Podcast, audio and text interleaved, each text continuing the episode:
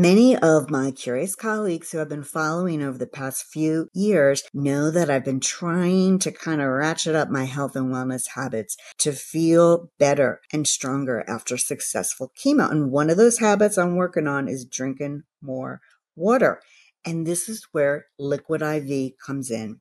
Liquid IV is the category winning hydration brand fueling your well being, and it's their hydration multiplier that's the one product you're missing in your daily routine. What's nice about it, it's just this one stick, and in it you get five essential vitamins B3, B5, B6, B12, and vitamin C.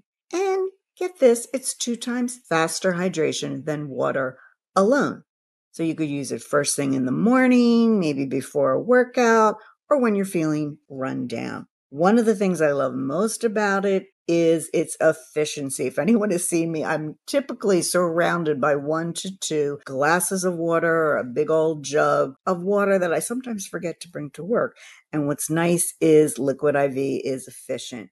And the flavor that's working for me right now is their wild berry. But there's a couple new ones that are out as well that you gotta try. Two times faster, and like I said, more efficiently than water alone and it's three times the electrolytes of traditional sports drinks. It's made with premium ingredients, it's non GMO, and free from gluten, dairy, and soy. So, this is what you're going to do. You're going to go ahead, treat yourself to 20% off, and use code My Curious Colleague at checkout. That's 20% off anything you order when you shop Better Hydration today using promo code My Curious Colleague and don't forget to use the special link in my show notes. Welcome to the My Curious Colleague podcast with your host, me, Denise Venneri. We'll be talking all things consumer relations with a focus on consumer product goods organizations and the brand specialist and analyst roles and responsibilities. So, if you like CPGs like I like CPGs, marketing, insights, and caring deeply for your consumers, well, take a listen. Hello, my curious colleagues. Today, my guests, yes, that's plural, guests, are my colleagues Jon Cox and Richard Wakeanda, both from the Wellness Pet Company. Jon is Senior Manager, Consumer Affairs Marketing at the Wellness Pet Company and has been leading that function for the past 10 years. He was elected to the SOCAP National Board in 2018 then in 2020 was elected to serve as the chair elect and now as current chair. He is dedicated to keeping SOCAP at the forefront of professional development associations for the consumer experience industry. Richard is a senior corporate food safety and quality assurance manager. He has 20 years of experience in both the human and animal food. And Richard is the recall coordinator among other things that he does for managing product recalls.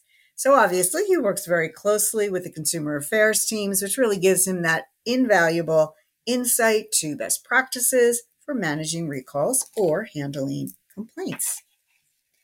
So, hello, Richard, and welcome back to the podcast, Jon. Thank you for having me. Thank you. Yeah, thanks for having me back. Looking forward to today's discussion. Perfect. Perfect. My curious colleagues, you may remember Jon from podcast episode number 35 uh, called Recall 101 of sorts. And it was really there during that conversation that the idea for a follow up episode to really to, to, to really start looking deeper into mock recalls was born. And I feel we've really hit the jackpot with having Richard from Jon's company join us here today. Okay, guys, this is what I know. I know mock recalls are important because when you prepare, you can be better, ins- you can better ensure success for anything. Um, but what might be some other reasons to conduct a mock recall? And I know, Richard, we had talked briefly in the pre chat. You had quickly mentioned something like some retailers may require a certified one. Um, but so so tell me a little bit more about that, and then what other reasons might it make sense to develop a mock recall plan? Yeah, I think I think when you touched on the practice, right? It's just it's practice, practice, practice. I don't think there's you know a substitute to that, um, and you'd be surprised when you have a recall. Um, you know how how you know if you gaps can can be evident if you haven't practiced this. Um, so you know I think that's the one I would say. I think I just repeat that. You know, practice, practice, practice. Um, then beyond that, right? Um, there is you know uh, some regulatory uh, some regulatory uh, um, bodies that require it not fda per se uh, in our industry the fda doesn't require it it does require a recall plan and uh, as part of the recall plan you know we do say you, you know we conduct a mock recall um, so that's just one way. There's some states that might require it depending on your industry that you're in in animal food, but you know we don't have any state that requires that, but they could inspect you and ask you that question. Um, another reason why you could also have that is um, some of your customers, um, you know, uh, the Walmarts, the, the Chewy.coms, the the Amazons, um, and Costco. Um, some some of the big brands, uh, uh, retail uh, brands, will you know require that as part of their doing business with them. Um, there's also if you have some kind of um, food safety quality certification um, typically for us, it's under GFSI.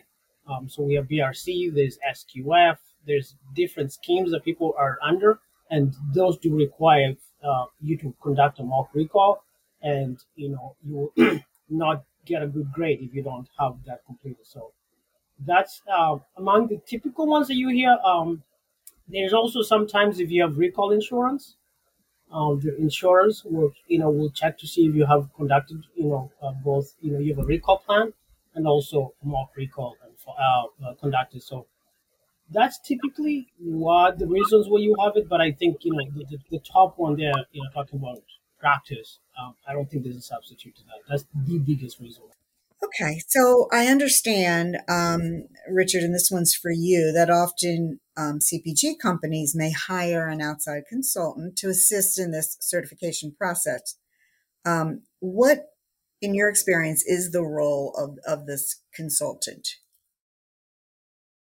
You know, you don't, you know, it's not a requirement, um, but it's one of those best practices that I have over the years uh, learned it's the best way to be impartial, um, to give you an outside view, because sometimes you can be in, in your own bubble and, you know, and you think you got it all. And unless you bring somebody in, and you don't have to do it uh, every single time you have a mock recall, I would say, you know, I would recommend if you've never done a mock recall and you want to get somebody outside to do an assessment of how well, first of all, your recall plan, and then conduct the mock recall, I would say this is when you would bring in uh, an outside consultant.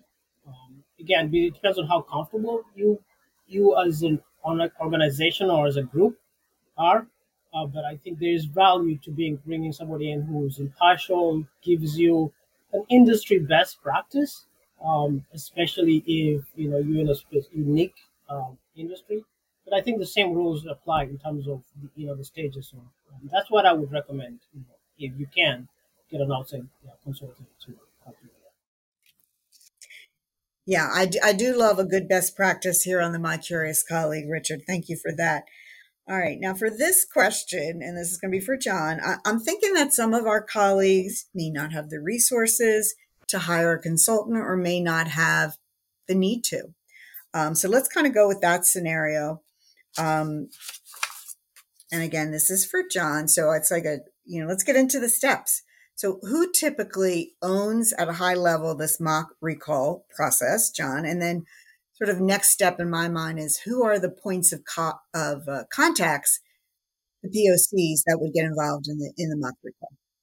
Sure. Well, I mean, l- luckily at our company, Richard and his colleagues own the own the mock recall process, which is fantastic. There, they're uh, you know we, we've had you know we've had a few, so they've got the process down really really good uh, and you know they do a really good job to bring in um, as many people that would be involved in a you know in a real recall uh, in the re- in, in, a, in a real situation, right? So the food safety and quality team is involved, uh, the consumer affairs team is involved, um, communications and marketing are involved, right? The folks that are going to be preparing releases and working with uh, legal counsel and outside agencies for, press releases and all that good stuff. Um, sales and operations is involved. Um, warehousing, both uh, internal and third party warehousing are involved. Um, the plants, right, where the food, where the where the mock food, you know, where the the mock recall product is coming from, um, is involved. So they really do a great job of involving all of the folks that are going to be involved in a real life uh, recall. All right, we've got the players identified. How might the team then? Because it sounds like Jon tossed this this ownership uh, happily over to you all for the mock recall process. So how how might you um, and get into the details here? Kick off uh, a mock recall, Richard.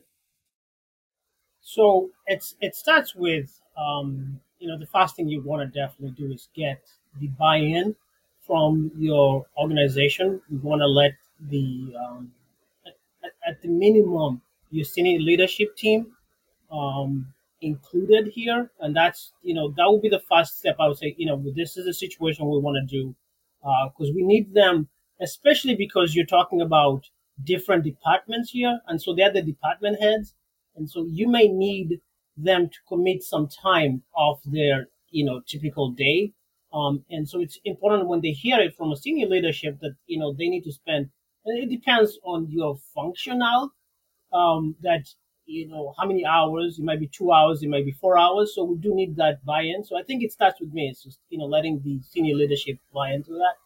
And and then once we have that we pick a date um, and we you know we'll pick a product uh, we'll pick a situation. It could be uh, something you know microbiological. We could say we have found um, or the FDA has tested for one of our products and they found some kind of microbiological agent like salmonella.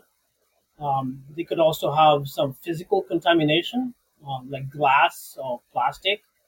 Um, and it could just be some, you know, allergen. Like if you, you know, in, in, in animal food, there's not really allergen control, but, you know, in, in other industries, I know allergen a, one of the biggest uh, drivers of uh, recall. So, you know, I always tell people to pick something that, you know, is common to the industry or, you know, something in the recent news. So, you know, picking a situation that is relevant is number one.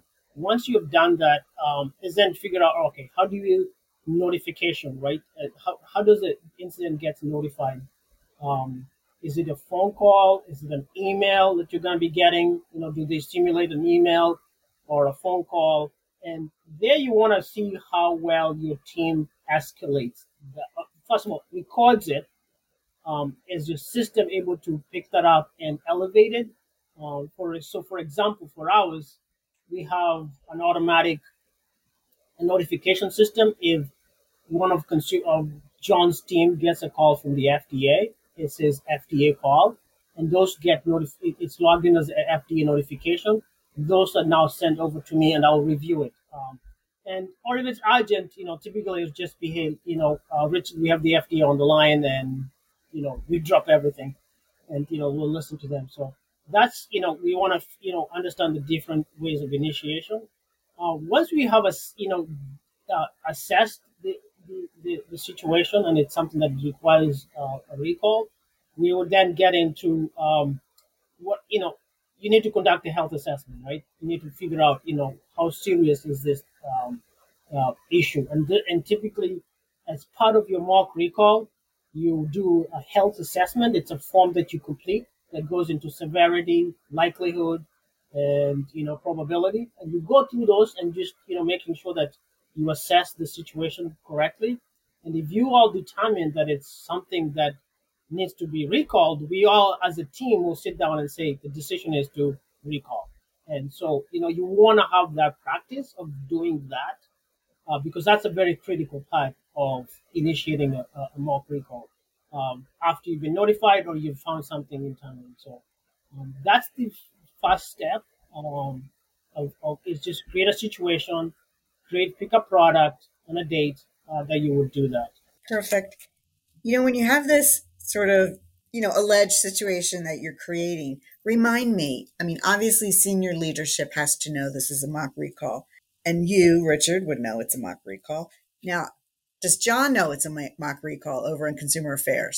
Yeah, we do. We will we will notify Jon um, in and the team, and we'll say you know we'll pick a date, and because you know Yeah. it, it, it- during the pandemic it was interesting because when we did the last one it was during the pandemic and everybody was home, and so it was you know we had the technology to be able to meet, so you had to notify people to be available, as opposed to in the office I can just go and say hey listen let's go to the conference room, and you know Yeah. start you know doing this so. Um, that is, you know, um, it's important to do it that way, but um, it's yeah, it's I, I- I think to me it's just using uh, using the technology to to to to, to initiate it this way is, is helpful. All right, Richard. So now I, I want to kind of go down a level lower and and take me through it. What's what's in the mock recall plan from your vantage point versus you know kind of what's not in it? Because I know in a real recall, God forbid, you would have to like do it all. So what is that? Um, what are those points that you do uh, flesh out and work through in the mock versus a real live situation? Yeah. So in a mock recall, I think as we've said, you know, you, there's there's typically three stages, right? We we we divide into three stages. There's initiation, right, which is what we talked about. If you have identified an issue, uh, you've done health health hazardous assessment, you have notified the FDA because you have to notify them if if if it's something that you discovered. Um, and then the second stage is what we call execution, right? Now we've executed. We're saying, all right, we're now going to do a mock recall. We're now going to do a recall, which is what you would also need to do in a mock recall. So you need to go and figure out what's the product, where is the product, who did you ship it to, how much, and when, right? So you need to do what you call a traceability. That's your basic traceability, where you want to go and look at, you know, your, your, your ship history of that product and which which customers got that product and when. Um, and at the same time, when you're doing a traceability, we also what we call a mass balance is making sure what you what the, the facility says they produced is as close to what is shipped, right? Um, and it, sometimes we look for an accuracy between 98.5 to 101. It's always some error, but you want to be as accurate as you can. And so when you do the traceability, you know, it has to be as close as you can so that you can identify who you want to notify, right? And if you don't do a good job of traceability, what happens is then it becomes this big communication that now you don't have control. You need to now notify more people than you typically would, uh, it, depending on the level of your recall. So the traceability is a big part of it. Um, also during execution, we also do do um, corrective actions. Uh, we want to say we will just take a scenario and we'll have if it's a manufacturing facility, we will have them complete a corrective action, a preventative action uh, form. They would complete it as if it's a real event, so we can see how well they will investigate it, what's the root cause, and what the corrective actions will be placed in that. Um, once that is done, we've identified that we've done a traceability. We have now identified the root cause. It's now communication, right? Now we ex- part of execution is communication, right? So this is where um, the, the marketing team or the crisis management team would have scripts or FAQs or um, um, letters that they would have to create. So we take a look at that, and you know, one of the good practices, I would say, best practices, you know, is make sure you create letters for different scenarios. So, you know, we've had different recalls, and over the years, and some of them are out there in, in, in the uh, in the market that you can look at, and it can be one for a, a microbiological incident, it could be one for foreign material inci- incident, or it can be one for chemical. So, you know, have them create that script and see how it is responded, and you know, reviewed it, and then what we stopped is we don't. This is where you stop. You, you know, we don't notify our customers. Uh, we do not do that um, because you know it, it can sometimes be out of control. I know some people who may just call retail and say this is a practice. It's up to you if you want to do that. If you have really good relationship with your retailers or your customers, you can choose one who you trust can understand it's a mock recall. And you know, as as, as always, whenever we as whenever we're doing a mock recall, if it's an email, it's always mock recall test only. So we always, you know, ensure that that is something we do.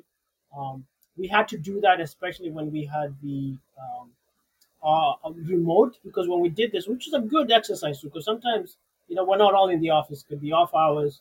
You know, it's always to make sure when you're sending an email that it has that um, header right that press on the mock recall. So the, the disclaimer and there. Actually, that's what you would. So, so those are the things that are included. What you don't include is the, you know, notification. You know, you, you know, the withdrawal. How do you get the product back? Um, post recall assessment, things that you would typically do if you had a recall. You don't really need to get that, but um, that's where you would start. Okay, got it. All right, let me toss it over to Jon. I think, Jon, we're still in that phase two on the execution. Um, from your vantage point or your perspective, what are some of the best practices um, for the mock recall, and what are the ones that you, you know, by design, are not doing for the mock recall? Um, so, I mean, some of the things that we like to think about is uh, how quickly can you turn your dedicated recall hot, uh, hotline, you know, toll free number on or off. Um, we don't go as far as actually turning it on, um, but we make sure that we're we're working with the proper team uh, to make sure that it gets turned on in a timely manner and uh, the you know reviewing the process for making that happening. Um, you know, IVRs, right? So we wouldn't go to the level of actually recording one, but we would maybe come up with a script to potentially add something to the IVR. It really depends on the type of uh, recall. Sometimes you want to throw it in there. Some in, historically we have, historically we haven't. It really depends on the level and type of uh, recall that you're involved in. Another one is uh, making sure that the, the the dedicated email that you have for recalls is functioning properly and uh, is an active email. Mm-hmm. That it's able to go into your queues. That you have your proper queues turned back on so that uh, you know we have a dedicated email and we make sure that it imports into our system into a queue and it's uh, a queue that you know multiple people have access to as a you know instead of my my traditional team may, my team may get a little bit bigger with folks that are helping out and assisting so we make sure that all the right people have access to the queues um, we we we think about return uh, and refund practices is it going to be coupon based is it going to be um, you know what's the proof of purchase requirements are we going to ask them to return the product to the retailer? Uh, you know, we consider those types of things. We also think about uh, the protocols for the website, right? Do we, you know, in the past we've put depending again depending on the type of recall, do we put a letter from the CEO or do you put a notice to consumers where they can click a link to learn a little bit more? Uh, where do you put it on the website? Do you put it on the product page? Do you put it on the contact us page? Those are discussions that we sort of talk about. Um, and then and then there's sort of like Richard said, right? There's the FAQ documents. Um, there's you know making sure that there's rev control for those. Um, news releases are they going to be posted to the website? Or are you just going to not post it to the website? So those are things that we that we sort of are constantly uh, you know learning about as, as part as part of uh, um, uh, things that we're thinking about during during the mock recalls from from from my from our from my end. So like a lessons learned or a yeah yeah yeah, and I think hopefully we we catch on the end right the the the post analysis the uh, you know what do we do and how can we do better. Great. Um, okay, so Richard, back to you. I think you touched on it. And um, how much time should you set aside from you know that start to finish of a mock recall and then what is the frequency of doing one so we have um, you know there's two scenarios you can do it if it's in person and in the office um, this can be done in a day and what you do is you break up the day you could have you know a, you, you know you, you schedule your day where you say the initiation team could be, you know, we would first have an opening meeting. We would have with the senior leadership of everybody, and then you'd close it for half an hour, and then you'd go to the next gym where you say, all right, then they would, you know, all right, let's let's have the consumer affairs team um, come in and take calls and see how that goes.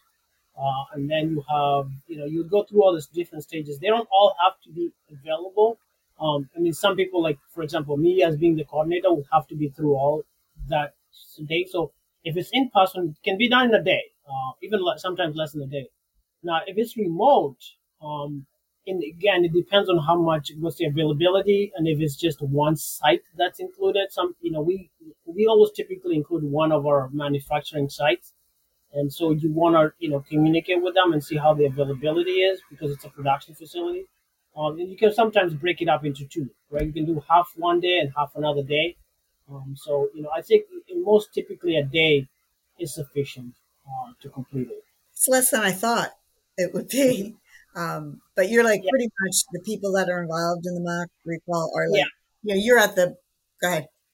Yeah, I, I, I think again, it starts with what I said in the beginning is, you know, if you got the commitment from senior leadership and, and the team has been, you know, prepped and they know this is something that's important, that it's critical and everybody's ready, I think that's, that's, it makes it easier. And the frequency, you're doing one every once a year yeah, once a year we're required to do once a year. Our our our, our plan requires us to do once a year. Um, it's good practice to just do a mock recall. Um, and then what I would say is on a quarterly basis, we what we call recall maintenance. Um, this is where you're just making sure that your documents are up to date. So, so for example, you know, you want to make sure your contact list is accurate. If somebody has left the company, is that person still who's the replacement? and who's the alternative. Um, the phone numbers, you know, if somebody's cell phone number is, you know, do they have a cell phone number available. Uh, you know, your customers, you know, are they still the same as somebody new being added? So those kind of things you want to do, uh, what I call recall maintenance, which is once a quarter. It doesn't mm-hmm. take that long. It can be done, you know, we do that as a good practice uh, to make sure that, you know, everything is accurate because what you don't want to do is you don't want to do a traceability and you identify a customer and you go and you don't have the contact information. So, you know, that can be, you know, can, can take a lot of time. And again, the more you have at hand during a recall, the better execution you can get. Okay. Thanks for bringing us home there. We are at the end of the podcast, and um, I do like to ask my guests if they have a volunteer group they'd like to give a shout out to. Um, I think the pandemic you know, I mean, it's something that we, we, we know or hear about it, but, you know, uh, the food crisis, and especially now with inflation, uh, with the, the, cost of groceries and cost of food being so um, high for some people, um, you know, for me, Feeding America, um, you know, be, you know, is, is, is a volunteer group that, you know, I, you know, want to give a shout out because they do a lot behind the scenes.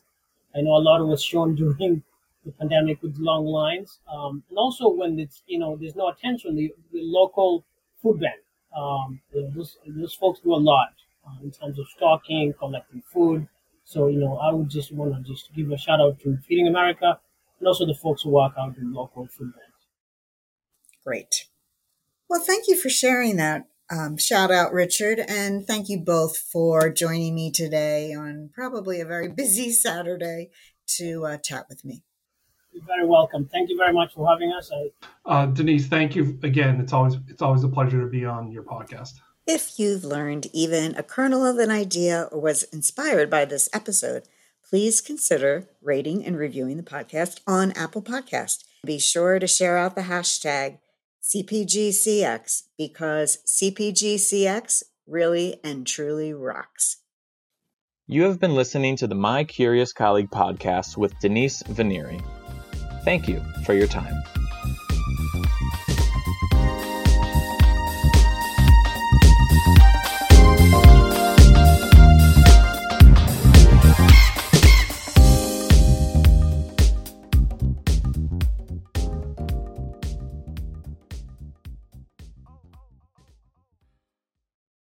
Many of my curious colleagues who have been following over the past few years know that I've been trying to kind of ratchet up my health and wellness habits to feel better and stronger after successful chemo. And one of those habits I'm working on is drinking more water. And this is where Liquid IV comes in. Liquid IV is the category winning hydration brand fueling your well being, and it's their hydration multiplier that's the one product you're missing in your daily routine. What's nice about it, it's just this one stick, and in it you get five essential vitamins B3, B5, B6, B12, and vitamin C. And get this, it's two times faster hydration than water alone. So you could use it first thing in the morning, maybe before a workout, or when you're feeling run down. One of the things I love most about it is its efficiency. If anyone has seen me, I'm typically surrounded by one to two glasses of water or a big old jug of water that I sometimes forget to bring to work. And what's nice is Liquid IV is efficient. And the flavor that's working for me right now is their wild berry, but there's a couple new ones that are out as well that you gotta try. Two times faster, and like I said, more efficiently than water alone. And it's three times the electrolytes of traditional sports drinks. It's made with premium ingredients, it's non GMO and free from gluten, dairy, and soy. So, this is what you're going to do. You're going to go ahead, treat yourself to 20% off, and use code My Curious Colleague at checkout. That's 20% off anything you order when you shop Better Hydration today using promo code My Curious Colleague. And don't forget to use the special link in my show notes.